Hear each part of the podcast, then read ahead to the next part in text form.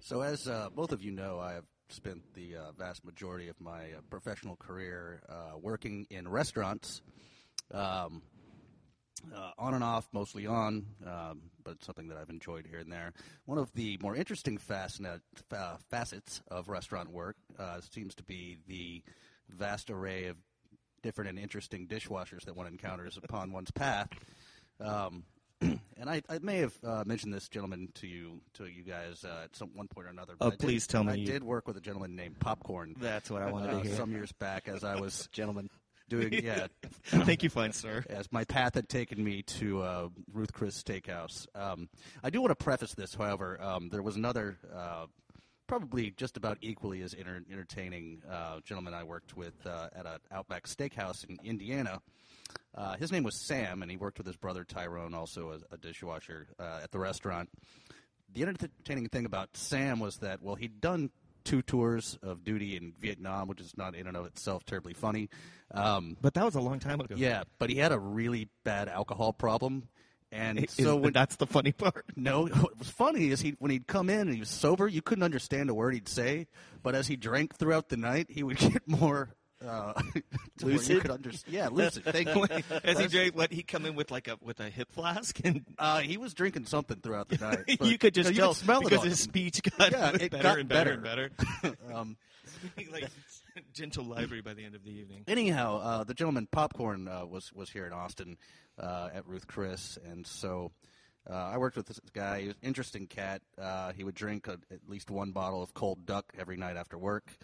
Uh, Andre, What is champagne. cold- Cold Duck is is uh, is Andre's sort of flagship champagne. Uh, It's their flagship? It's, it's, it's like a three dollar bottle of uh, champagne. Andre the Giant or uh, Andre Andre the sparkling wine producer. Which is a giant, Which I'm is sure, in its as own good right. of a wrestling name, really. sure, yeah. um, at any rate, uh, so you know, I, I worked with popcorn for you know probably three or four weeks, and finally, it just you know it got to me. I'm like, so hey man, um, why do they call you popcorn? And I swear to God, he says, uh, "Cause I gets down." and I'm like, all right. Um, and I just kind of went on about my night, and uh, was thinking, you know, I'm a bright guy. This will, I'll be able to put this together at some point. Did you? No, no, I really didn't. Excellent. So uh, I let a couple weeks go by, and, and finally I'm like, so hey man, you remember when I asked you why they call you popcorn, and you said because I gets down? What does that mean? Uh, and he clarified for me. He said because I like to break and pop, and he did a little like arm gesture. Um, it's like a high five or uh, uh, man, it was. are you familiar with a little something called electric boogaloo? oh yes, Yeah, something along those lines. Breaking two. Yes. Yeah. But but the popcorn, uh, the pop part became popcorn, and so I- I have no idea what his real name was. Did he ever break in the kitchen? He Oh, just did a little arm Yeah. move. Did he ever? you. Did he ever break? broke some dishes. Oh, that's good. Yeah. yeah. He popped and Maybe, maybe, yeah. It's probably All not the way you want to go down. Let's let's get going I here. should probably get to the business at hand. I'm Shane Bartell, I'm Ryan Newsom. I'm Kevin Newsom. and this is somebody likes it.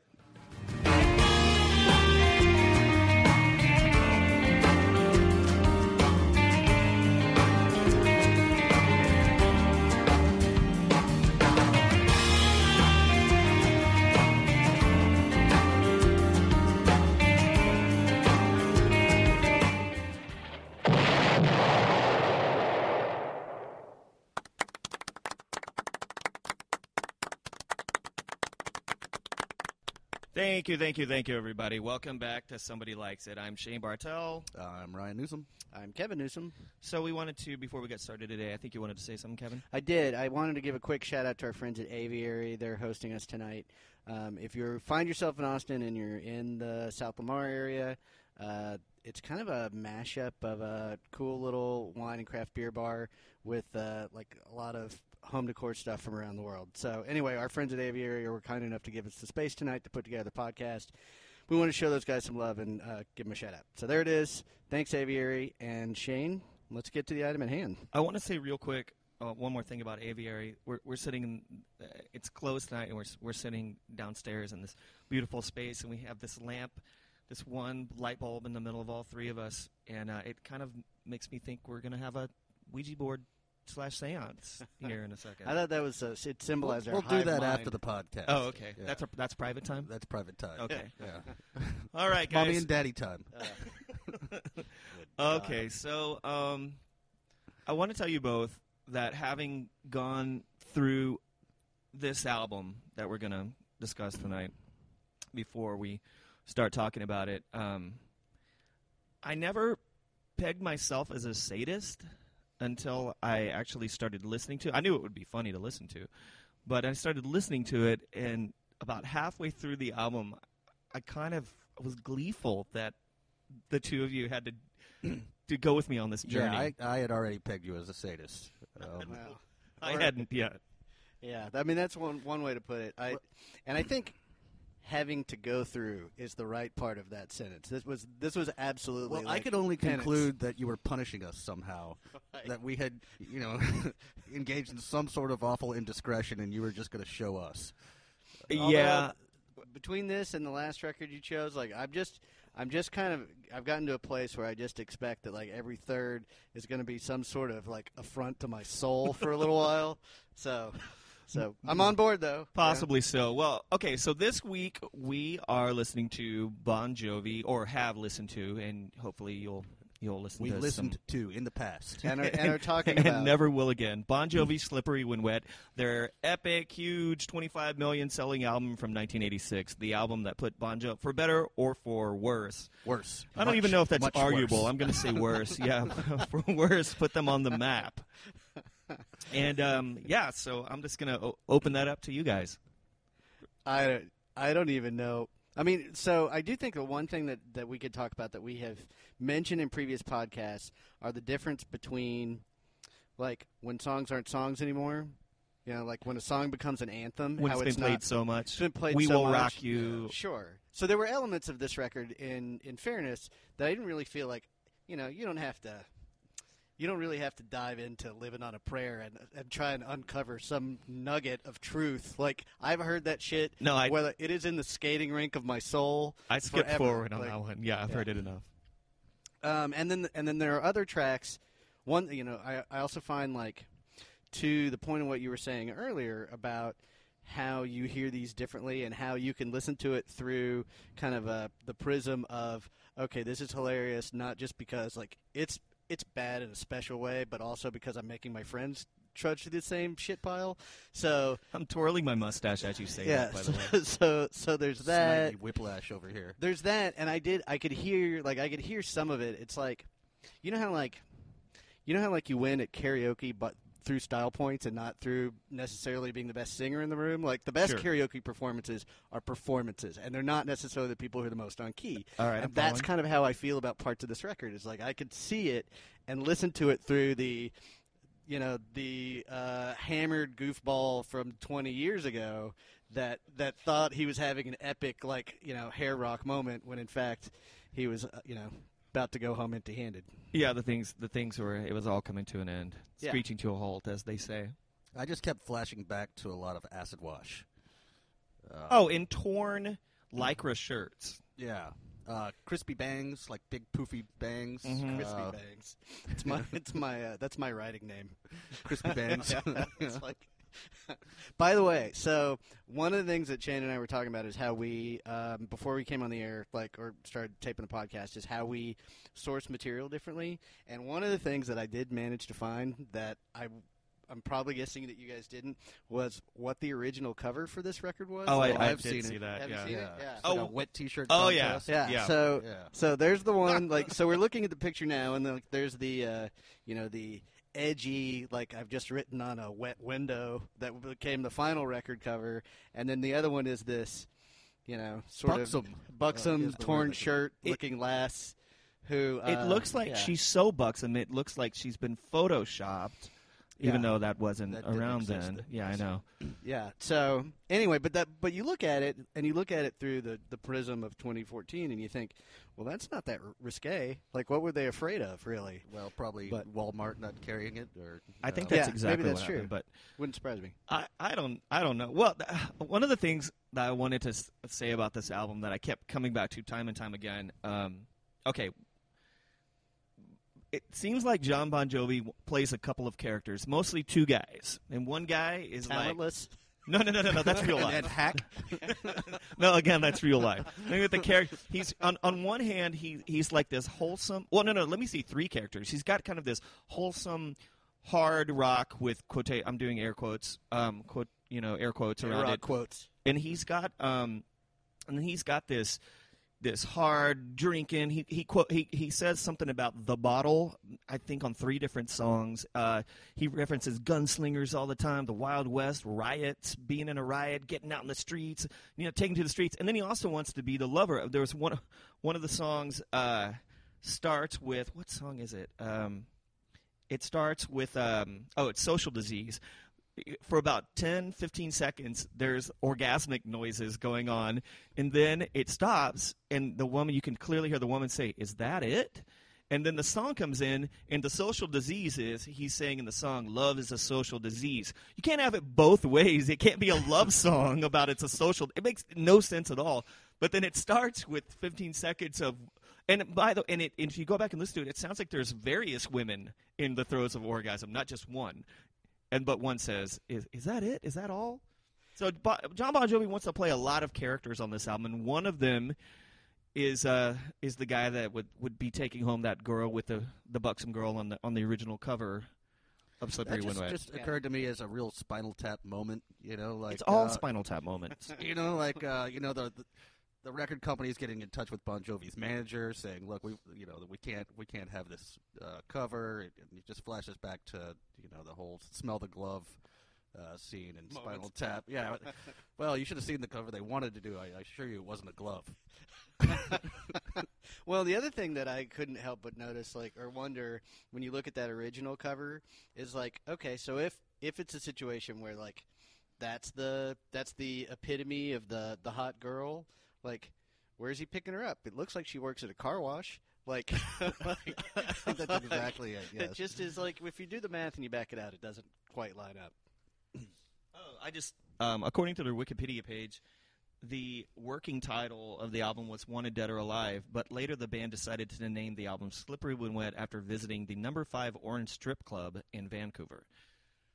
Again, Bon Jovi Yeah. wants to have it all all the ways, And that's not the that's not a sexual classy, sly sexual classy reference. with a K. So the beginning of this album, the very first song on the album, um, was called "Let It Rock," and um, I have a hard time. I I couldn't figure out what this. It, it's another thing. Like there's very confused and and and awkward metaphors. A lot in this record, and uh, for example, "Wanted Dead or Alive," you know, all the the gunslinger. I will walk these streets a loaded six string on my back. You know, all this kind of stuff. It's very forced and very. This this song, I can't figure out what he's talking about. I- Is it a riot? He's saying, you know, let it rock, let it roll. Why don't, why don't you? I've, I've found that uh, just I don't know if this is what you're getting at or not, but I, I've found just looking back at the hair metal genre of the '80s, in particular, the word rock or rocking just had its own inherent danger. You know, like the whole Twisted Sister. What do you want to do with your life? I want to rock. You know, like Fair enough. what does that even mean? Yeah, yeah, exactly. What what what is what does this mean when Bon Jovi Said, let it rock. Well, what is it? What- In- what is it? In what, And- in what way is it rocking? I, I, I It's honestly, like an old folks home. If you if you read the, if you read the lyrics from the song, he's talking about like people in the streets here. Let's let's see. I'll read I'll read a little sample in the beginning. Okay, I saw Captain Kidd on Sunset tell his boys they're in command, while Chino danced a tango with a broomstick in his hand. It's all right if you want to cross that line to break on through to the other side. Let it rock, let it go. You can't stop a fire burning out of control. What well, it's wisdom. they're really. rioting. Yeah. Are they rioting? He's got a broomstick in his hand, like he's he's literally dancing a tango with a broomstick, or is he beating somebody up with that Well, broomstick? you know Chino. that silly guy. dancing the tango with a broomstick. But you I do feel like there was this like it's almost like uh, this is probably a weird example. It's almost like a minuet, right? Or like Yes, Or like- that is a weird example. it is a weird. But I'll I'll go a step further. I'll I'll further that analogy. Or it's like it's like war during revolutionary times, where every, was, there was a very like sort of the the mantra during that time was like to rebel against something, like sort of to rebel against is your parents or the school or like whatever the thing was, and it was all like it all sounds so cheeseball when we listen to it now, but at the time. It felt like that was like some sort of crazy rallying cry, but like nobody ever said, "What are we rallying against?" We don't know. Like, Yeah, right, yeah. Like, your, well, yeah. your stupid rules, man. Yeah, it's all like red. What is the? Uh, what's the? I was gonna, the Red Hawk. It's not Red Hawk. Anyway, uh, the the movie where the the, Tom, the Red bro- Dawn. Red Dawn. That's exactly I what was, it was. actually thinking more Footloose, but I, I get your. but but it's the same. Yeah. It's essentially the same ethos, right? Like Yeah. they're yeah they're. It's either the Russians or dancing. Or your parents. yeah. there's there's another. there- you know what? Why don't we listen to a little bit of Let It Rock? Kevin, can you make that happen All for right, us? let's do it. This is Let It Rock.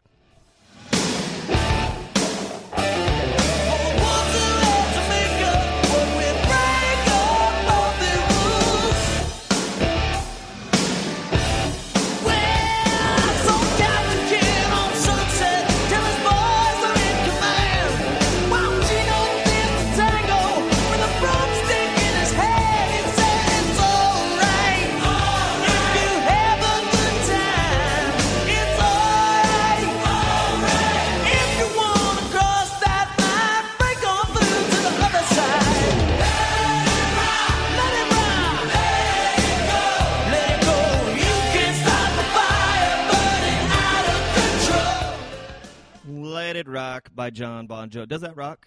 Oh, quite. quite Does it? Quite a bit. Kevin, does that of song the rock? I found that it was rolling. More rolling more Well, it was rock. It does say to let it roll. I was well, going to say it, it, it. It it implores one to both rock and roll. I, it's possible that I don't was think it's an doing it out of and/or thing though. I, You know, I could have been doing it out of order. Can you do both simultaneously? I th- I think that's where the and is rock and. Well, roll. maybe if it's a he's coordinated never effort, saying rock and you could roll. have some do some rocking while others are balancing out with rolls. Well, and it wasn't telling us to rock and or roll. It was saying let it rock and or roll. Right. I think that's that's it, it's sort of like a hands across America type of thing. Like we're we're joining yeah, the nation together. that. Like he's he's putting out rock and roll. But having, uh, in, in more seriousness, like having listened to that song, like, do you feel like you get it more? No, like, that's the thing. Is like No, just- no, you don't. not even you remotely. Get it? Yeah. So as I was listening to this record um, over the last week and cursing Shane's name, um, you know, it occurred to me that you know, in the the great pantheon of hair metal uh, bands and what have you, like you know, probably you know the first truly great one would have been like Van Halen, and then it, you go through uh, like Guns N' Roses. What do you mean by truly great? Well, I mean, just like you know, there's some legitimacy there to like you know that they had their- That's- they had- that's another they, They had their moments, but it occurred to me that Bon Jo- like if you translate hair metal bands into 80s TV sitcoms, um, that like you know Guns N' Roses like Appetite for Destruction is actually a solid record, and you know I could I could compare that to like you know Cheers or The Cosby Show. You know it, it holds up, but Bon Jovi's "Slippery When Wet" is more like Family Matters. You know, like wildly, inexplicably popular and not terribly good. Does that make does that make John Bon Jovi the Urkel? Of, Yes, exactly. I As think soon the as Urkel they, is they Tico put this Torres. record out, I'm sure he was like, "Did I do that?" One of the things that um I was good reading answer. Good answer. that I was reading about this Survey says. Sorry, go ahead. No, no, no, no. Please interrupt me. Um, I'm, that wasn't sarcastic at all. Um, is um, one of the things that I was reading was that they weren't as successful as they wanted to be. The album before, while moderately successful, it wasn't as successful as they wanted to be. Which again goes back to, oh wait, we weren't talking about that on the air. About John Bon Jovi's parents going and buying him a lot of albums for him. He's a he's Yeah, such a he's sweet sweet boy. He's a sweet boy. Johnny. we Um, were just wondering how it was that he managed to sell that many, and so that Turns we, his, we his put it folks out were there. wealthy. Yeah, we put it out there that maybe his parents were buying them on, on maybe on the DL, maybe not. But Lot- yes. Pay, Uh, paying young people to go to their concerts. Oh, oh my God! I have to read that to you. Speaking of, I, this is oh my goodness! I totally forgot about that. It's on Wikipedia. Um, so they um, they decided to go away from their previous harder sound, which we'll get into that at the end of this podcast. I've got a Big song. time air I've got a there, song yeah. by by their harder their previous harder sounds, and you you can see how much harder it actually was.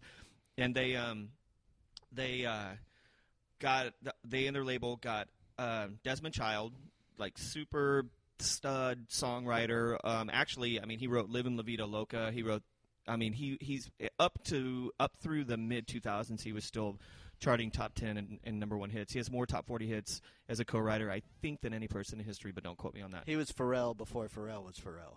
Mm, Sort, I For real? without the without the street cred, or without as much of the street cred. r- right? Yeah. but Does Pharrell In have current street terms. cred? In current terms, that's a story for another. You and your, I don't think you say things sometimes that you think the. I don't know how much street cred. I, whatever. We can we can go down that road another time. I uh, I have thoughts, but still.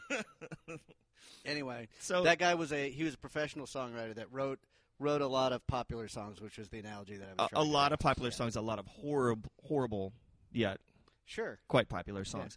So one of the things he did, according to the Wikipedia page, was he he he he went to New Jersey. Desmond Child did, and um, they worked on the songs in the basement of Richie Sambora's mother's house. That's awesome. Which is amazing Like, in and of made itself. meatballs and Yeah, right.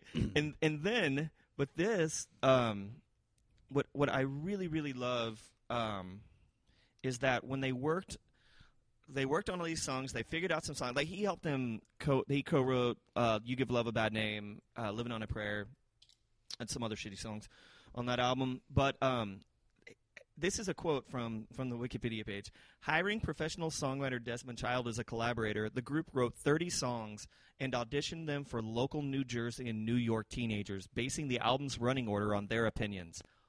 What? they basically workshopped it. I mean, that is so cynical. They they they went out and played for New York and New Jersey teenagers, and then gave the, it's like a focus group, and they gave them Yeah, focus group It's- cards. it- it isn't like a focus group. It's exactly a focus. It is a group. That's focus totally group, what right. It is. Yeah. Yeah, Uh, right. I mean, it worked. Yeah. It, it that is one of the most horrible sounding albums. I have this written all over my notes here. How horribly, how horrible. It obviously there was there was so much money put into the recording of that album, but if you go back and the keyboards are just super high in the mix, uh, in in this hard, it's completely it, it, it does not gel in any way with the, with the hard rock hard rock guitars, and um, it sounds horrible. But at the same time, it sounds like it's trying to be it, it's trying to have something for everybody. The keyboards in there to sort of placate the mothers of the kids that wanted these songs. The the crunchy guitars in there, so dudes that were driving their Camaros would would buy it. It's a very cynically fucking. No, it's like a, it record. It's a checkbox formula. Oh yeah, And I do think it's like it's like the musical equivalent of in advertising parlance of make the logo bigger. Like it's something that everybody like. Okay, well, I I, I can understand in like in a lowest common denominator way what you get out of that, but what do you really get out of it? And the thing that I also also thought was really interesting was um, the idea that they were conscious that they were tapping into something with the record previous to this, but they didn't feel like they got all the way there. And, Right. And so I just kept going back to that famous P.T. Barnum quote, which is nobody ever went broke underestimating the intelligence of the American people. No, that's true. I don't know how much there's to say. I don't think. Yeah, I don't think that can be overstated.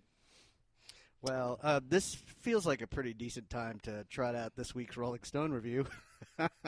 I actually haven't looked this up. This when you said fun. this week's, I initially thought like- like, they're they're still writing about it 25 years. well, Right, no, yeah. we really hated this or or loved this album. Like, like that guy. That guy's probably still smashing his face into a keyboard somewhere. But um, this was written by Jimmy Guterman, uh, Rolling Stone. I won't read the whole thing, but I will hit some of the highlights.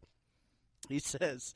How many cliches can you squeeze into a pop song? Probably not as many as John Bon Jovi can. Listen to "Raise Your Hands" from his uh, album, new album "Slippery When Wet." I know that's two already, but titles don't count. John Bon Jovi lets loose with "Nasty Reputation," "Sticky Situation," "Ain't Nobody Better," "Show Me What You Can Do," "Under the Gun," "Out on the Run," "Set the Night on Fire," "Playing to Win." Pretty impressive, and that's only the first verse. So, like, anyway, uh, maybe maybe we'll come back to this a little bit later, but but he kind of culminates the whole review by saying. Um, on Slippery When Wet, Bon Jovi sounds like a bad fourth generation metal, a smudgy Xerox of Quiet Riot. so, yeah, I'll buy that with more with more shitty keyboards in there. So the so the Was the there a star number that, that corresponded to that? Um, I want to say it was one, like That one sounds about star. right. Yeah. Yeah. So anyway, but this guy was Just not being a fan. generous. Would- not a frankly. fan. So Yeah. when he, um, you know, this is the this is one of the um, the next two songs that I I want to play clips from are perfect examples of um, of the cliches. And one, and Ryan and I were were before you got here, Kevin. We were we were talking about this. Um, there's a song, "Never Say Goodbye," which um, I, for some inexplicable reason, I never owned this album. Um, I never listened to it. I mean, uh, uh, living on a prayer and Sure. you give love a bad name. And yeah, It's I've heard it millions and millions of times. Yeah. But there's a song, Never Say Goodbye, that I know every word to. Every single fucking word for some inexplicable reason I know. And and the song basically starts, and let me tell you what this whole song's about, and and I'll sum it up how I feel about it. Um, in the beginning of the song, he's sitting in a bar with a bunch of strangers, but the bottle, again, he says he's using My the bottle. The bottle is his only friend. And then he starts going into remember. He's like remembering his high school years. He's like, uh, we were uh, racing cars and skipping school. I'll tell you the whole fucking song with a six pack and a radio. We didn't know, need Well, no place you, to you need to address this, Shane. Uh, remember when we used no, to no, no, no, no. That's the best line in the whole Yeah, song. that's- I No, mean- let me get to it. all right, all no, no, no, no, no, That's a cherry on top yeah. of this fucking shitty Sunday right here, son.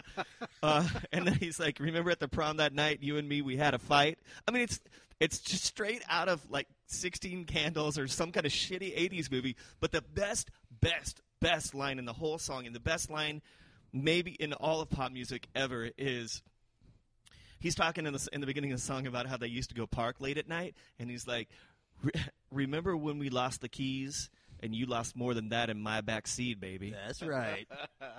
he, he's talking about her So virginity. he, so yeah, thank you. I thought they were just learning how to park together. what they- was it? Her, her retainer? What- what- like, you know. But he, and, and again, Bon Jovi trying to wear all hats. He's so so basically, this dude is sitting in a fucking bar, not trying to meet any real adults. With a bottle, for some reason though, I guess it's like, hey, bartender, skip the shot glass, give me the whole fucking bottle. Bottle service. Yeah, yeah, it's right, exactly. It's some shitty New Jersey service. town in 1984, and he gets the and he's just sitting there chugging on this bottle, crying to himself about never saying goodbye to his high school years. It's like a funhouse mirror Uncle Rico story. That this guy, I wish you could go back in time. I just want to go back in time and race cars and skip school I again. bet I can throw this football And they that mountain. romanticize the whole goddamn song. And the whole song, it, there's never. And by the way, it never goes back to. There's never, never any resolution about him being an adulting. The only time it references him being an adult are the first two lines of the song when he's in the fucking bar. And the rest of it is him pining over his. Well, maybe this is a New Jersey thing because you know Bruce Springsteen's got Glory Days. No, no, no, no, know. no. But no, but that's not that's not fair because Glory Days is is, is definitely sarcastic. What I was this say, is not. What I was going to say is maybe he, on some level, understands understands while that song is being put together who he actually is, which is somebody that when he looks back on this song 20 years later will go like, "Well, that was the best that I had." Like that's that's that's as good as it gets. Well, right you know, there. I- like I never thought of this before because I because I I'd never read this before un, until a few hours ago. But you know, it, since they were debuting all these songs for teenagers, I mean, it would make sense that a 17 year old kid or an 18 year old kid or somebody that just had graduated high school would look back on their high school years, you know, super fondly. super and- fondly and as though you know. Well, you know, at the time Yeah. you think this is, you know, this is all the best time of my life. Um, you know, like it's it's very intense. You know, you just got pubes. Um, I don't think that thanks. That's where we're going. Like, but I do. But but to the greater point, like you spent like at that time, and there are people who never move out of their hometown, and so maybe that's the regional thing. I mean, I think Target that market. Yeah, No, it's all Yeah, like- fucking cynical. They're not trying to, to to to pitch that to anybody. It's not a New Jersey thing. It's it's as cynical and universal as they can possibly be. I think it. Yeah, Yeah. it happens everywhere. absolute definition of lowest common denominator. Why don't we listen to a clip from Never Say Goodbye?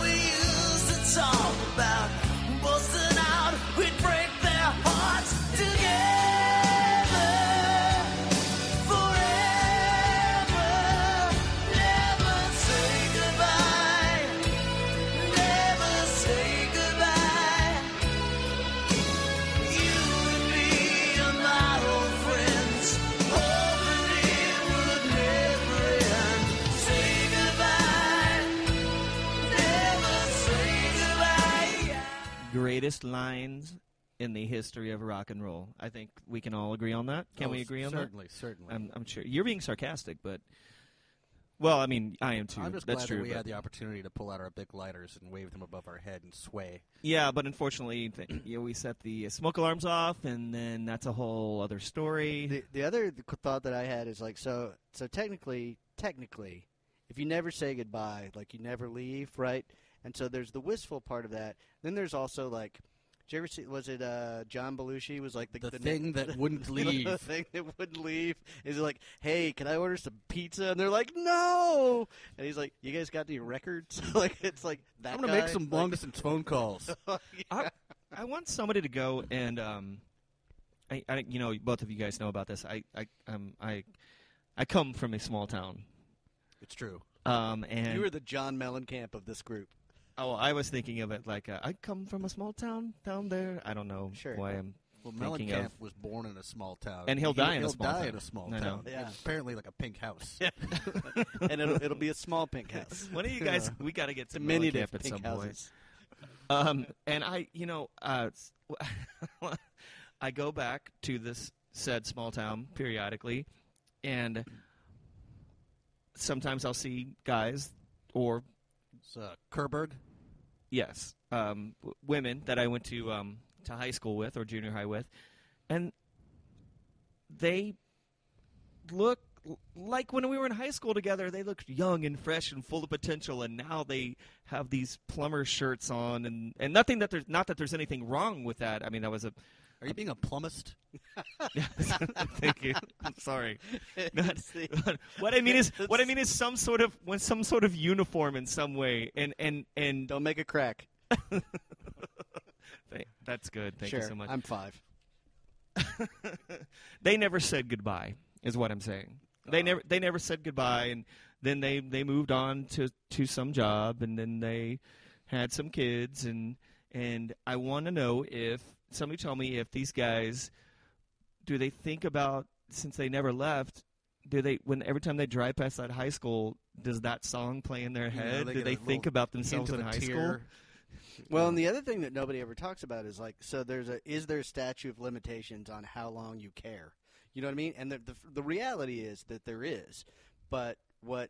About high school? Well, about anything that you're I mean, I can about. get wistful about Like, that stuff. I think I went to a football game or two like the year after I graduated, and then after that I was just like, yeah. Oh no no no no! That's a whole different thing. That's participating with people that, that are still in high school that you're friends with. I mean, Right. that, that's a whole different. But I'm saying like there are definitely times when you're talking to friends of. I don't know if either of you are still friends. I mean, I'm pretty sure you I will are. actually see people that I went to high school with that I that are I keep up with very few people that I went to high school with who are all like as far as I'm concerned decent fine human beings but uh, not all of them but the ones that I keep up with I don't keep up with very regularly and I certainly don't put much effort into it and it's through no fault of theirs but I just I don't Well, you move run in those circles Yeah. Like, yeah you move on Oh, this So, is so goddamn depressing. Can I we know. get back onto the Bon Jovi thing? anyway Oh, I, which is not depressing at all because this is. This Oh is, uh, no, it's pretty fucking well, hilarious. I guess let me just put a bow on this Well, I wanted to put a bullet in my head while I was listening to this record. That's all I'm saying. oh, that kind of depressing. All I, right, I, I guess it the the point is is that you can get trapped. This is what I was getting at. You can get trapped in sort of the genie in the bottle type situation where you, Like you where want to Christina Aguilera or- bears or her maybe- maybe, stomach uh, because maybe- that's a good kind of genie in the bottle situation. I think maybe it's maybe a snow you got rub her globe. the right way. Maybe a snow globe is a better so better to speak. metaphor. Like just sort of trapped in this one particular moment, and what in, what that ends up becoming over time is either something that you require to like be in that one place, or um, or you put it on a shelf and you get on with the rest of your life. And I my guess is that more people get on with the rest of their life than don't. But the protagonist in Never Say Goodbye did not Did get not on with the rest on- of his he life. Is the, Well, and the cynical marketing plan for this record, this this song fits right into it. Of you course know, it like, You know, does. just that that premature nostalgia for you know Those knowing kids that were these are the best times of your life and these are your he's best he's friends. McConaughey and Dazed and Confused. Yeah. All right. All right. much um, a little more of a drinker than a than a pothead. yeah, Um, that's probably true too. um, so we um, or did you want to go? I see you reaching for that. Do you want to read us a little more? Yeah, there. so so this is interesting. So in the middle of this, like I want I wanted to circle back to this uh, Rolling Stone review because in the middle of it, the guy changes tack and he's like, "You so he, he rolls out every cliche that he could think of, which I shared earlier, mm-hmm. and in the middle of it, he says, "Okay, maybe I'm being unfair." Nobody listens to Bon Jovi's brand of pop metal for its lyrics. They listen because they want to bang their heads lightly. like, which I- I don't think sounds like a compliment, but it's not. he's mm-hmm. like, it's a it's a canny marketing strategy, which is like I think that that's kind of where you can catch this record is like it's a mm-hmm. marketing strategy. Um, but Bon Jovi's band is barely functional. Guitar solos pop up like afterthoughts. Bass lines whine like spoiled children, and John Bon Jovi's voice is double and triple tracked in half-hearted attempts Horrible to cloak singer. its blandness. Uh, bon Jovi stumbles into sentimental territory and never say goodbye, but delicacy is not the band's strong suit. Meatloaf is subtle compared to these guys. the the That's unfair. yeah, and then he then he then he but he calls out uh, the callous clinker. Remember when we lost, lost the keys and uh, you lost more than that in my backseat? Is Bon Jovi's idea of evocative storytelling.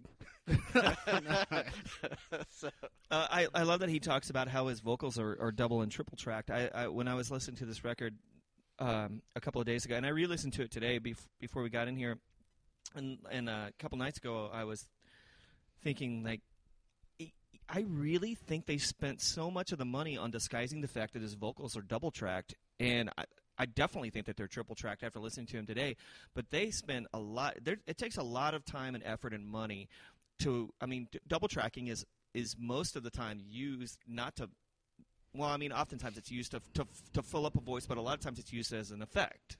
well, and can you explain to the audience who might not know what Oh, double what double tracking, tracking yeah, is. What that so is. you have um, like a somebody sings a line. Let's say, um, "You lust more than that, my backseat, baby," and then it sounds a little thin or whatever, and then they go back in and they try to and they sing a separate vocal track and try to double every syllable that they sang before to make it more full. to make it fuller. But usually that fullness you can tell it's it's sort of like when you look at a Ray Harryhausen movie. I mean that shit looks cool, but you can definitely tell That this is stop that's motion. superimposed. Yeah. yeah, you can tell that there's there's two things, you know, and that's how how um how double and triple track vocals work, um, or historically have worked. And so for somebody to go in there, I mean, they spent a lot. I'd love to see what the budget is on this record.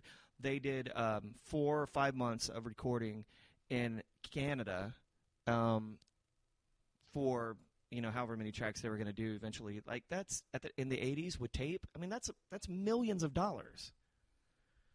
Well, right. And coming off of coming off of the previous record, like if it is a marketing strategy, like like this guy said, like they clearly have done their focus groups, they've done their research, they have figured out sort of what the levers and the knobs are that you got to twist and pull. Well, the motherfucker could write hooks. I mean, there is that. I mean, here, excuse me. Here's the thing about all of this is that yes, uh, these songs are in the lyrics are insane. They're inane slash insane, and I didn't want to rhyme, but I, I realized at the last second I was I was about to. You're so a poet, and you did not realize that you were a poet at that juncture. Thank you, Ryan. And and um, see, you wanted to you wanted to steer clear of the easy trap I just fell into. That's right. didn't you? Yeah. So I, I, I uh, um I, I I could easily understand why the label would have some faith in them. And there are some. The guy could. I mean, couldn't sing for shit. The band isn't very great. Richie Sambora. You know, I hate this kind of music, but the guy is a decent player and he gets a decent tone, whatever. But but but the but the but the hooks that they have, I hate the way this record sounds. I fucking cannot stand it. I will never listen to it again in my entire life. But On but- purpose. on purpose. Yeah. But Living on a Prayer, for example, is one of the hookiest songs I've ever heard in my life. I remember when I was a kid uh, skating outside, skating my friend Robbie's mini ramp, and uh, my brother was over there. I remember going like, "This song will never get old." Living on a Prayer, and it, Oh, you know, yeah. it quickly did, but it it's brilliant hooks, Well, and it's and it's got a bunch of them in that song. You know, I was talking to some friends at work about, uh, you know, the, I had to go listen to uh, Bon Jovi "Slippery When Wet," um, and one of these, uh, one of my coworkers, who's about three years younger than me, was like, "Oh, like, like, no, I like that record." I was like, "How could?" I was like, "You're, you know what? You're a nice person, but you're wrong. Like it's a terrible, terrible record. No. And she's like, "Well, I will admit that you know all of my memories of it are like tied up with going to the skating rink. You know, when she's you know in As are Kevin's. Apparently. fifth Apparently, grade or yeah. you know what have you.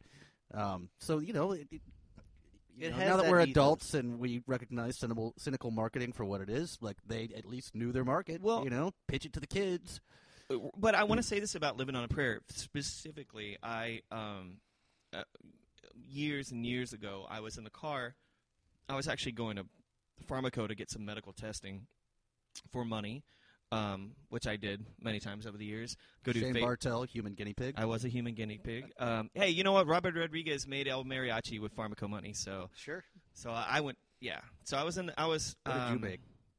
for that study in particular, I don't remember. Oh, I mean, oh, oh the the long haul over the was probably fifteen, fifteen to twenty thousand dollars, like over the course of the inconsiderable. ten years that I did it. But um, I was in the car going to, um, and I was I borrowed my fucking roommate's car.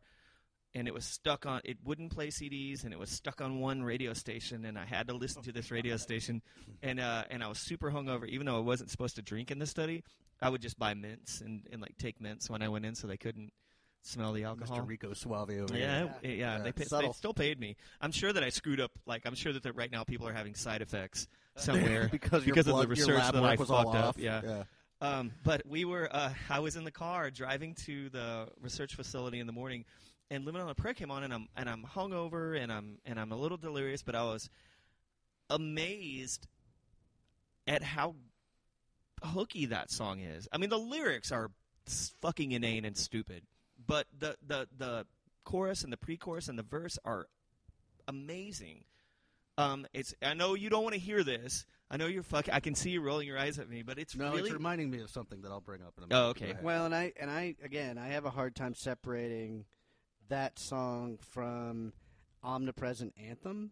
Like, you know what I mean? Like Yeah. listening to it critically is like it's it's difficult to give it first ears because it's been around. True. Well, I at the time, I guess the reason why I'm able to now is at the time, and this is this is a little while back. Um, I hadn't heard it in so long, and this is before.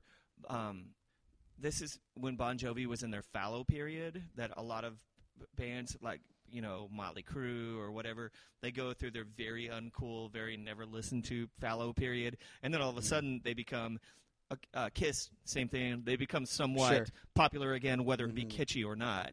And this is so- nostalgia. have nostalgia right and i hadn't Yeah. heard them in a long time i hadn't heard this song in a long time and i i just remember i remember dis- i distinctly remember turning it up and then turning it up again. Well, I, you know, oddly enough, uh, Shane, I don't know if you know this about me or Kevin, if you remember this. Uh, when I Do I was wanna know when I, this? when I was in eighth grade, I got saved. Uh, I I briefly not joined, know this. I briefly joined uh, the Ryan- local megachurch. Ryan came in with two outs in the ninth. Yeah, that's, that's right. I closed as well. Yes. Uh, no, I like went through it. It was my eighth grade year. Uh, I I got real religious, and I you know I would go to. how long know, did this last I don't remember. roughly I a don't year? Totally remember that, but I kind of remember it. Yeah, I think the beginning of the end was when I went to your New Year's Eve party. Oh, Uh, sorry. yeah, and I drank wine coolers for the first time. you throw up Well, Uh, that, the quote that I remember is uh, somebody saying to you, "Newsom, your brother's fucked." because clearly this was a corn pone gathering. were you in a field we were not in a field. I See, was you on didn't the, grow I up in a was small on town. the stairs. I remember that I'd had like three wine coolers and and I was kind of fucked. Well, and that was that. And we can go down the rabbit hole in that story, but But anyhow, Yeah. anyhow, uh, "Living on a Prayer" was one of the few secular songs that uh, the Metropolitan Baptist Church, the local mega church, uh, approved of Turbo for Church. our yeah for our consumption. Um, so I remember like you know really trying to get behind it because I felt like it was compatible with my newfound you know Jesusdom. jesus dome well, you know my my piety, if you will. yes well i in my head when you said jesus dome and now i get it but originally like i, I put d-u-m-b in there like, I, Jesus dumb. yeah it was like Yeah. you know oh never mind why don't we just why don't we stop and why don't we just listen to the song so we can get a reference All right, so this is living on a prayer. Let's Yes. do living on a prayer. Here we go. Tommy used to work on the docks. Union's been on strike.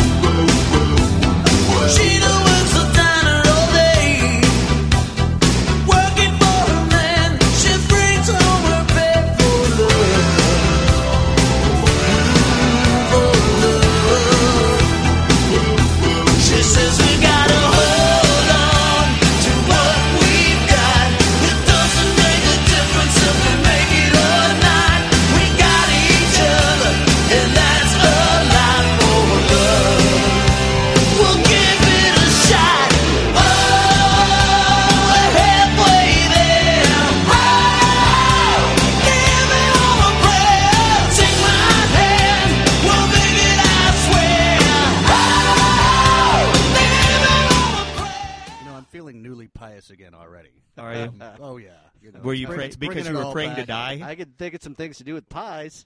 well, well, anyhow, um, yes, living on a prayer, um, and I really think it was only because it has the word prayer in the title that you know they didn't really think it through a whole lot. If they listen to the rest of the record, you know, what with all the rocking, Oh Um, no no no! And the and the orgasmic sounds. the like, orgasmic sounds, you know, you lost more than that in my back seat, baby. If you know what I mean.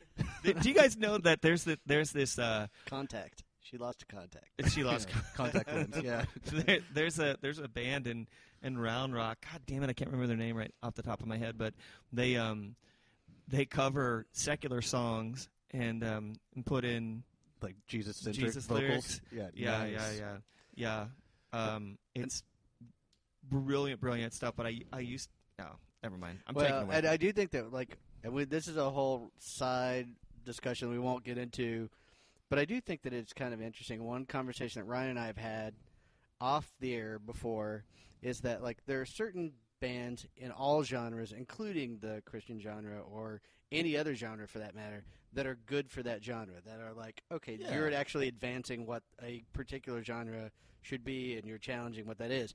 But I do feel like songs like "Living on a Prayer," they were designed to be literal. They were taken as literal, and they're like, like now we look back through a sort of 3D prism, and you're like, well, that's it's kind of a 2D or a 1D song. Yeah, no, Yeah. it's it's it's pretty rote. Yeah. Hey, I'm gonna I'm gonna have to go here just for a second. I was trying to look at the name of that that band uh, in Round Rock, but I just wanna I wanna read uh, a little bit of this to you real quick. Um, Christian in quotes rock music Christian or satanic? Is that is there a question? Uh, right. Well, so uh, the track carefully details the biblical screens any music must pass before it is labeled as Christian. The music must contain correct doctrine, and its lyrics should be edifying, spiritually oriented, clear, conforming to biblical truth, and point our focus to Jesus Christ. Its score should not overshadow the message conveyed by the lyrics, but should complement it. Its character, the attitudes in the music, and of the performers should be consistent with the purity of the message it claims to convey.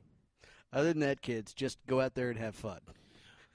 Well, I think they were living on a prayer, but a different kind of prayer. That this Well, and, and you know, Gina dreams of running away. Uh, when she cries in the night, Tommy, Tommy whispers, whispers. "Baby, it's okay someday."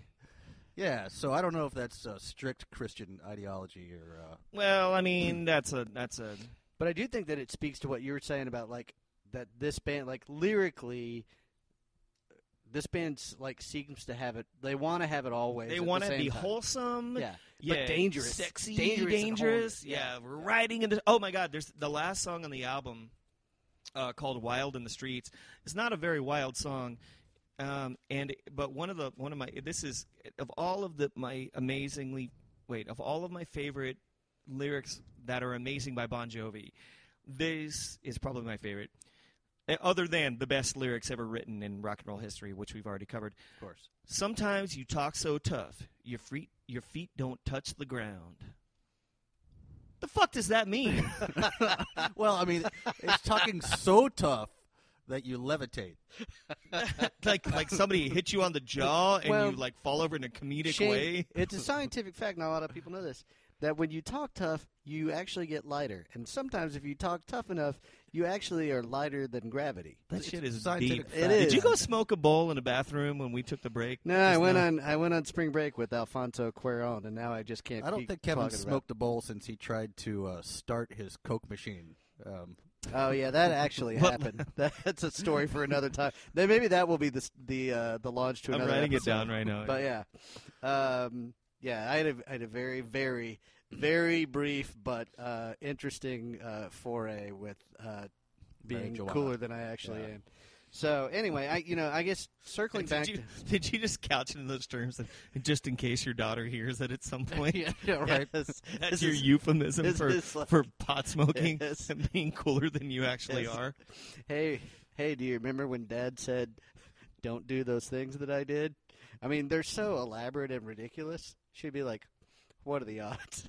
like, anyway, um, one so- one other one other little. Oh, well, no, no, no, no, no. Okay, one No, no. other little nugget that I wanted to share was so one of the things that I that I mentioned to Shane was that um, was that and we talked a little bit about was the idea that finding finding good source material that was like in the moment critically about this band was difficult mostly because all of the mediums have changed and a lot of those publications aren't around anymore and there's aren't necessarily great records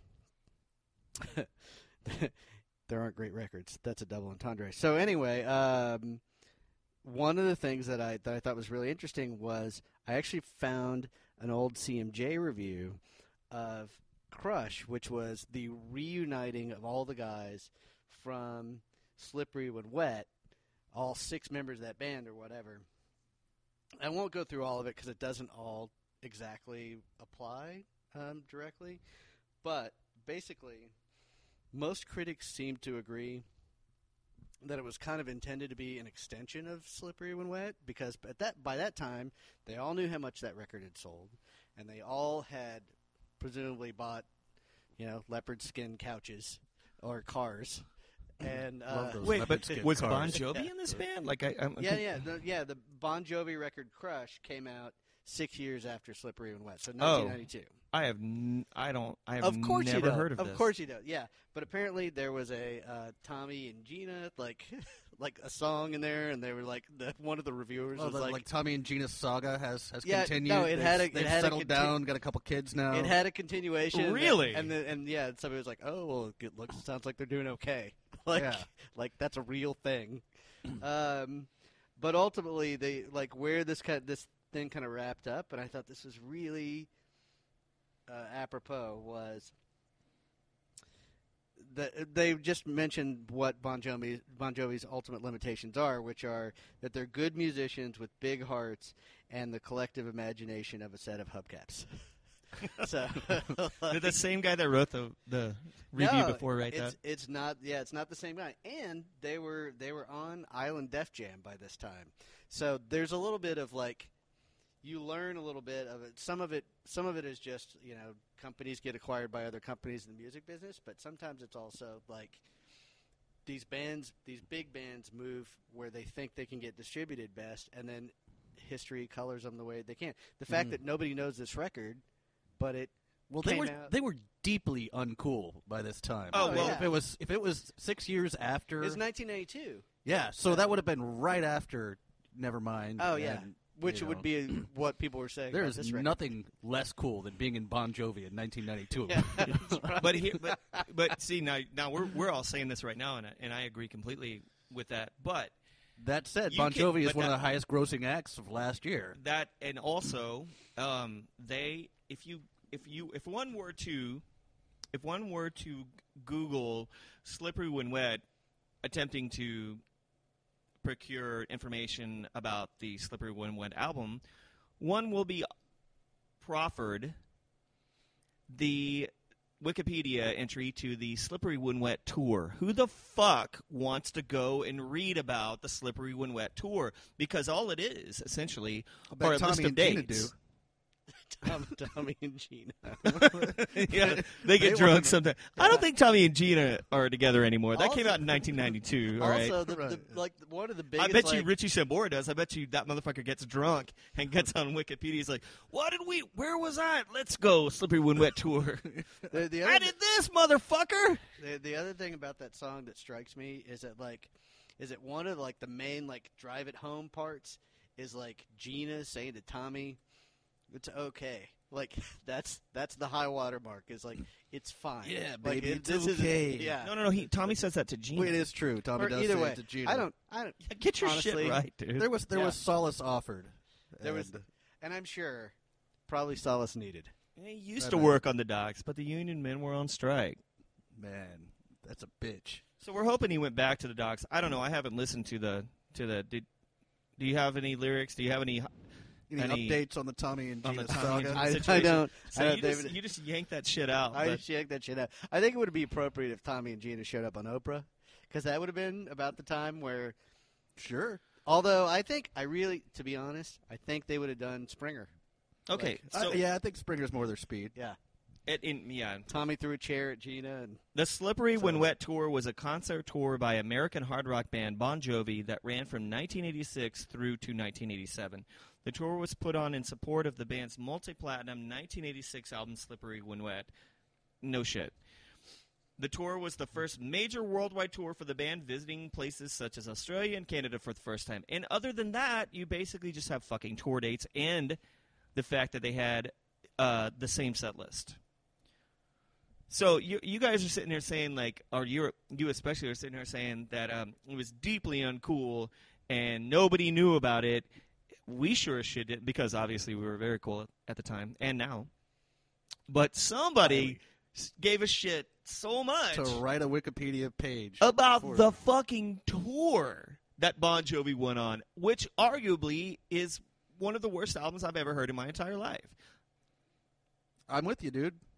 Uh, I mean, it's no. Uh, if you step to me with your bullshit, I'm going to have to ask you please to quit. I feel but- like that's going to make a recurring. That's going to be a recurring Yeah. Oh, theme, speaking like- of reoccurring, I just Maybe- have to. uh, So, whoa, where's the chalice? Oh, Where's the so, chalice, yeah, Kevin? so we have a we have a substitute chalice tonight. Um, chalice tonight brought to you by spitballs at it right brought now. to you by our friends at Aviary.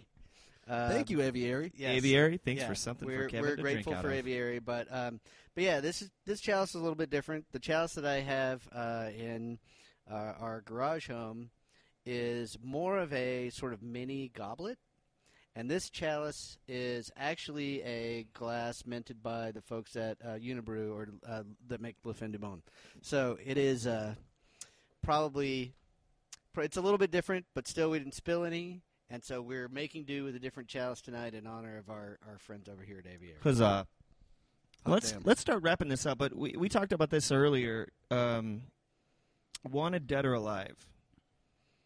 Kevin, you said that Yeah, I, one of the things that I said is like this is this is the one song off this record. It actually I didn't know before we sat down here tonight that that's what they wanted to call the record. Like I guess maybe I didn't skim the Wikipedia thing very closely, but I didn't know that that's what they originally had talked about calling the record. And I think for me, it's the one song on that record. I mean, it still sounds overproduced. Like there's sort of there's no way like they were there's not they as many keyboards in it. they were not. Well, of, there are They were. in the they were chorus, of but- their time, and they they did things the way that they did them. But and let's be honest, like it's a it's a you know it's a sort of it's a cowboy. s- It's literally a cowboy song. But It's it's, seen the, through the but it's the lens. only one. It's the only one where they don't sound like to use the. It's a weird uh, dog pound metaphor, but it's the only one where they don't try to sound like the loudest puppy in the box, like or loudest puppy in the pen. Like they're not the one that's trying to get adopted first. Like I think most of their songs come off like pick me, Trying pick too me, hard. trying too hard, and that song at least has some restraint. And uh, I thought that was actually pretty interesting. And of, of all of them, it's the one that I can listen to that doesn't make my skin, skin crawl. Like I wouldn't quite go that far. I, I that's for me. I do have a question. Um, did has anyone on Earth, uh, other than John Bon Jovi, ever referred to a motorcycle as a steel horse? Is that a thing? or loaded six string on his back. Loaded six string on my back. I mean, at that that's at the point where that it really starts. well, getting and stretched and so and, and oh, so and that's maybe- another one where he talks about the bottle. Sorry, Kevin. Yeah, the bottle No. does make an make an appearance. Sure. No, and, and I like it. Actually, totally makes sense. But I think that, I think that maybe, maybe, and this maybe this is my issue. Maybe that's the thing. It's like there. That's a band that's really good at uncovering blind spots in in people who listen to popular music. Like uh, most of that, most of that record is just so jump up and down, wave your hand around, pick me, pick me, and that for all of the cliche lyrics that are in that song and every other one, that's the one where I'm able to ignore them a little bit for whatever reason. Like It's a little more of a subtle song. it is a little bit more subtle. So uh, no, I no, have no. I have a very important question for both of you to answer. And, Um, uh, so if you're at the high school dance and this song comes on, is it a slow dance? I think it's a slow jam. It's a slow jam, like you, you like kind of grind to it. I it. think this is actually one of those songs where everybody just retires to their individual corners and it gives them a break Yeah, because that does happen. it does happen. I, I, I, quick sidebar: I was a- at a dance that a friend of mine was DJing, and he had the. Was uh, this in high school? This was in high school, uh, and he unfortunately decided that to put on the police's uh, "Walking on the Moon," and I was like, "Dude, you're gonna clear the place." And uh, he- Everybody went and for a he breather. Did, uh, But I well, was- he never got them back either. Yeah, that and that's tough with songs like that. It's like where you can lose yourself into them as a music fan, Mhm. but you don't understand the dynamics of a dance floor. Like those are two different things. And I do think, like maybe to answer Shane's question or your your question directly, before, it's a it's a head bob number. Like It's a head bob. yeah, Yeah. it's a it's a head bob. So it's not you know, and walking on the moon's the same way. Like they're I- I feel like you're supposed to get like a like a wistful look in your eye and kind of stare off a into far the distance. the faraway the stare. faraway No, that's what that's what guys get that that live through the '80s on the that, on the Sunset Strip. When they hear these songs, they get a Yeah. far away, wistful look in their oh, eyes. yeah, I remember them I've got a- days. I've got a story about the first party I ever went to with glam rockers in on the Sunset Strip, and this was 15 years after their prime. That's another that that's another Are we- show. That's Are another. we saving that one? we're saving that one. All right. It's it, it's yeah, we're saving that one. So before we dump to the next song, and I think we should. Oh no, I want to read something. Oh, oh yeah, go, you go ahead then. Um, um, I just want to read uh, the uh, the background, the Wikipedia background on one of Dead or Alive. And again, and I'm probably going to say this every show that we do where I reference Wikipedia in any way. It's amazing to me that these entries are written by people with hard-ons for these bands. It, you'll be able to tell this real quick. Okay, the But background. Before you get into it, and we don't have to sidebar on this for very long, but do you think that the reason that that happens is they don't get scrubbed very hard because the public at large doesn't care that, that it's balanced, or or Yes. that because those people are so vigilant that they just go in and like re-update? Like, Both. Well, I think a lot of times they're the people that originally start that. Yeah. I mean, if you think about this, like, like, I don't think that Bon Jovi cares about there being individual Wikipedia entries for his individual songs. sure. I mean, he probably does for his albums. I guarantee he doesn't give a fuck about the Slippery When Wet tour and what set list they played in Right. 1987. Um, so the background on the Wikipedia page uh, for Wanted Dead or Alive, we quickly we quickly see in this entry that it is written by someone with an admiration for John. Uh-oh. The song's title pays homage to John's admiration for Old West heroes and how he identifies with them as being hated, in parenthetically, wanted dead or alive. During an interview on Inside the Actors Studio, John said he got the inspiration for the song early one morning when he couldn't sleep while riding in a tour bus. The, and here's where we go to the quotes, the quote, lifestyle of every rock band was similar to that of the Outlaws in that each was a young band of thieves riding into town, stealing the money, the girls, and the booze before the sun came up. End quote. That is so true. Can I? Can I just? I think I we've know. got uh, at the very least a runner-up for best lyrics ever. Oh, uh, wait, wait, I are they both Bon Jovi lyrics? Yes. Well, I just one one is from Wanted Dead or Alive. It, um, and bear with me, I'm going to do the whole stanza.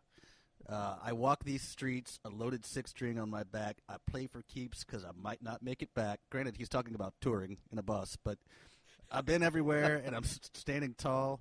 I've seen a million faces, and I've rocked, Rocked them, them all. Yeah. yeah. No, it's all it's, and it's terrible. Like it's all He it's rocked all them like- all, Kevin. I know. I don't think you're getting A million gravity. faces. It They've all million been faces. sufficiently They've all rocked. been rocked. It's like what about the rest of them? Hey, Why you- only the faces? Can, why don't you play some of this song? all right, so this is uh, Wanted Dead or Alive. Yes, please. Let's do it. Wanted Dead or Alive.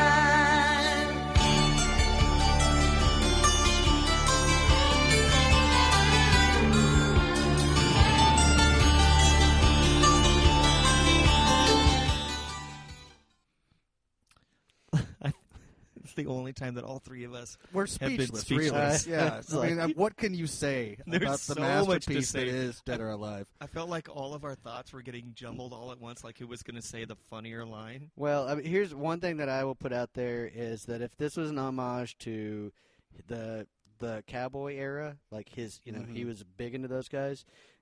None of them are wanted alive anymore. They're all dead. like they're all dead. It's true.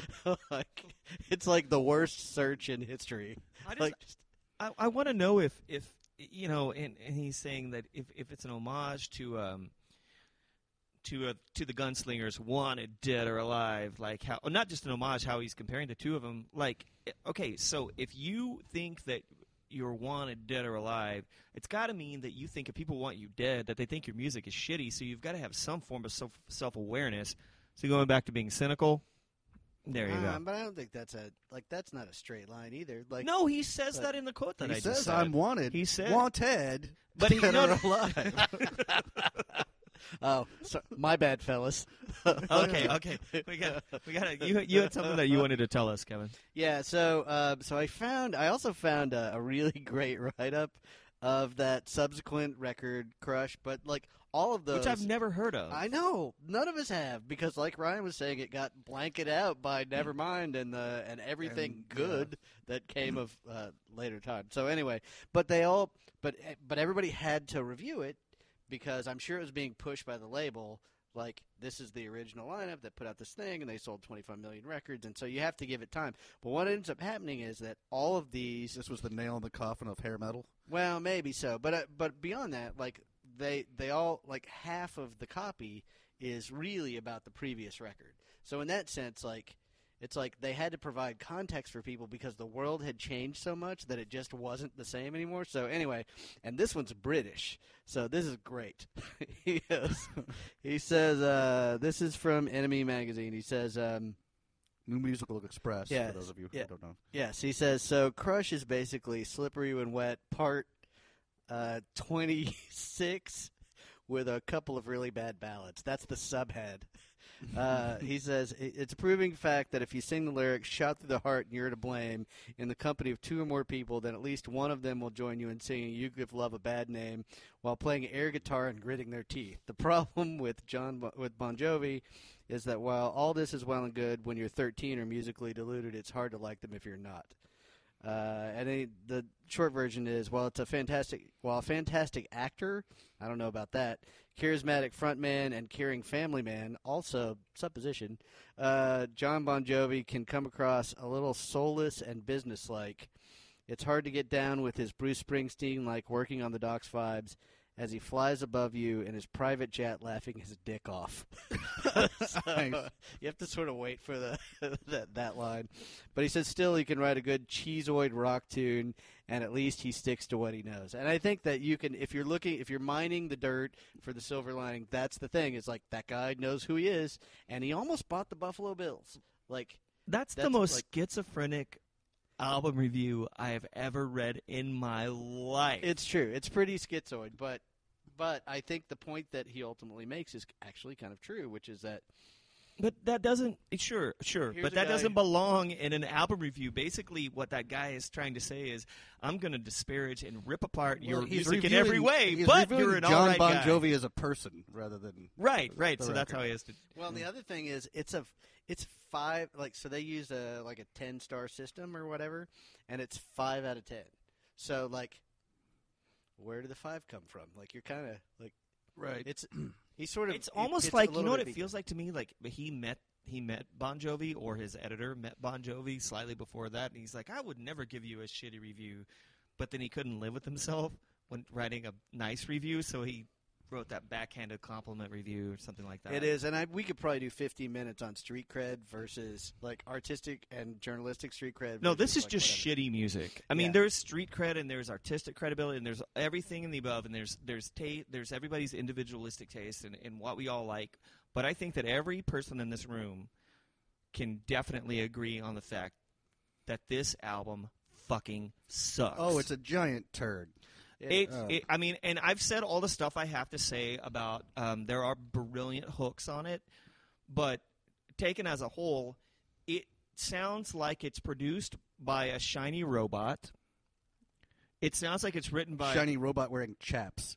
Brain Chaps. I think I think that the reason Bon Jovi, and I've come to this conclusion over the course of the show, the reason that Bon Jovi, John Bon Jovi, not the band Bon John Jovi, Bon Giovanni. yes, the reason that um that he mentions the word rock, so or references rock and slash roll so many times in his songs, is because he knows his songs don't actually rock. He has to remind you that that's what he's Yes, going like- for. Yeah. By the the way, arch- go arch- ahead. Go ahead and rock now.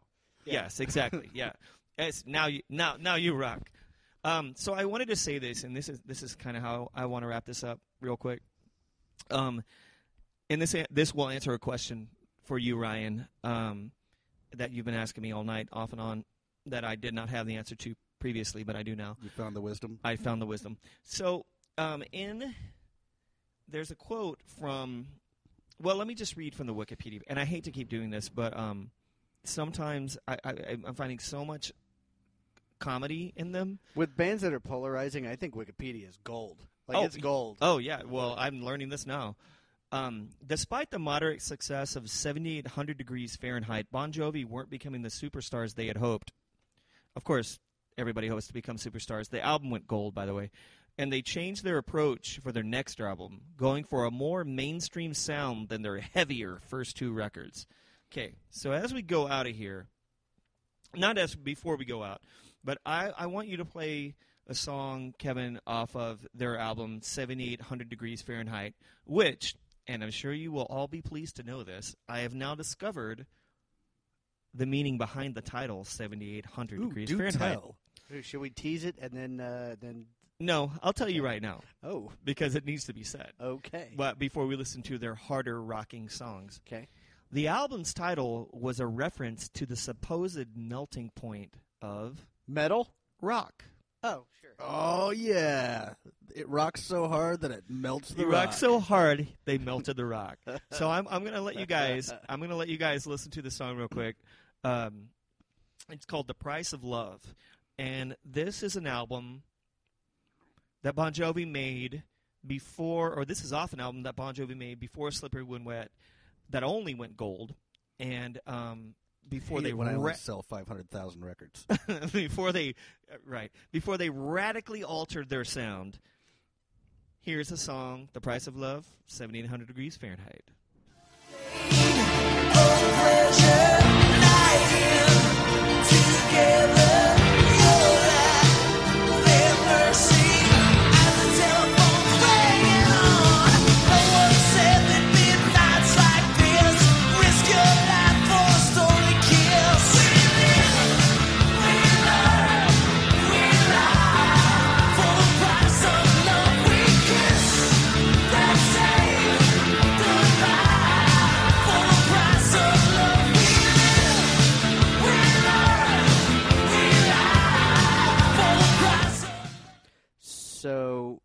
the other thing that I found that was kind of interesting on this record was uh, I did a little bit of digging on Last FM, which is not always current, but neither is this record. like last week's FM. yeah, yeah, right, exactly. But in this case, Last Millenniums, whatever.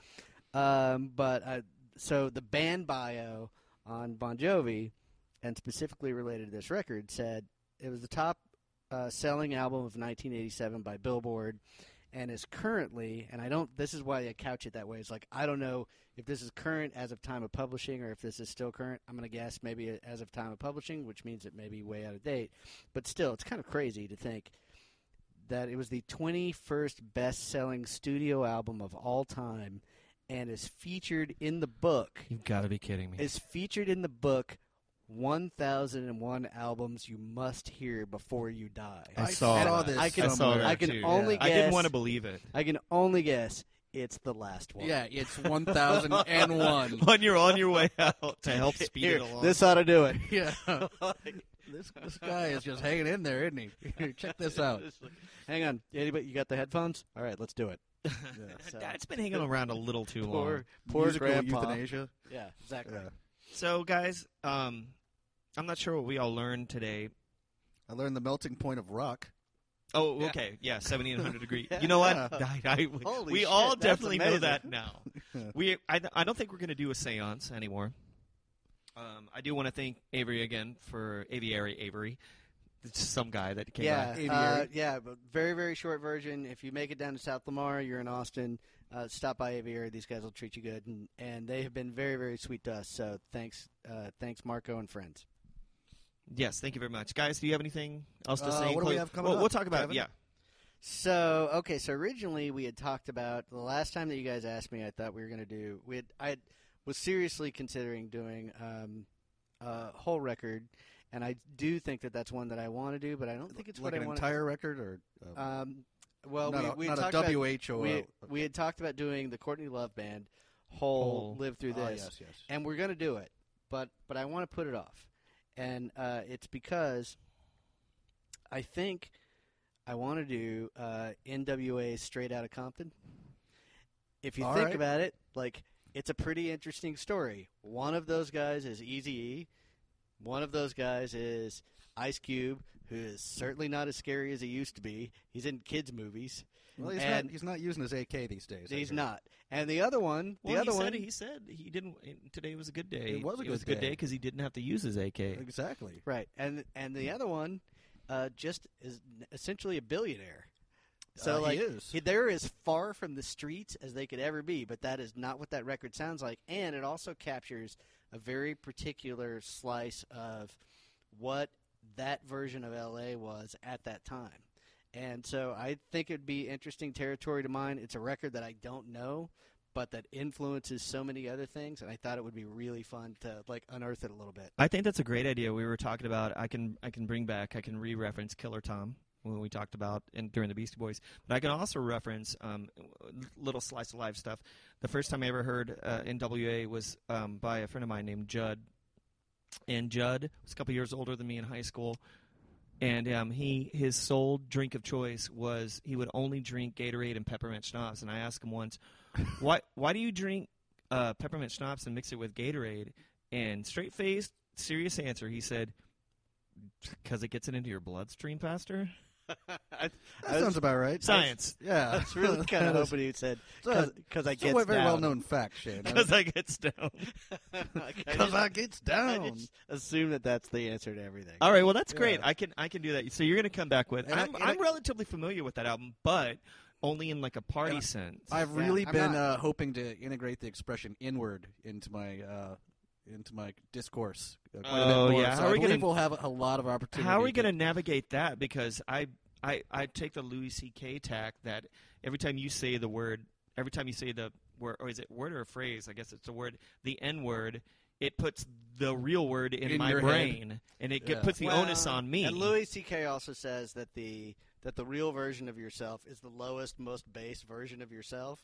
And so I don't know. I think we can explore that to some degree, but I really think that as a period piece, like as a little mini musical museum, Mm-hmm. that particular record for that particular act at that particular time is worth talking about. So Yeah, I mean, we'll it's not like we're gonna go. I mean, I don't, I don't think there's any, there's gonna be any point where we all are gonna need to, to definitely reference that word if it comes up on the track that we're playing. It's not like it's gonna be like, duh, duh, duh, duh, and then Kevin's voice comes in and says N word, inward? N word. We could do the uh, the Craig Ferguson thing where it's like it's like I Caramba! Yeah. yeah. Like, Inwards with attitude. yeah. Okay, so so Ryan, so what are we gonna do in two weeks? It's coming back In around two to you. weeks, uh, I felt uh, like I needed a little bit of a counterbalance and um, brain scrub uh, after the uh, Bon Jovi experience. Um, so I want to do, and I don't know this record all the way through. I know the I know the band fairly well, but um, I want to do Pavement, Slanted, and Enchanted, uh, which is not a record I know particularly well. I know pretty much every other Pavement record than that one. That's Yeah, and I don't know it. So Yeah. let's do it. That's great. Okay, yeah, that's uh yay, good call. You guys both came up with good ones this week. there you go. Leaving me again to to ruin it all. to ruin in the all in third three week. weeks. Well, I've got a little bit of time to think about it. Oh. All right, we're signing Good. off right now, you guys. Thanks for listening. Uh, it's Shane, Kevin, and Ryan, and somebody likes it. We'll see you in seven days.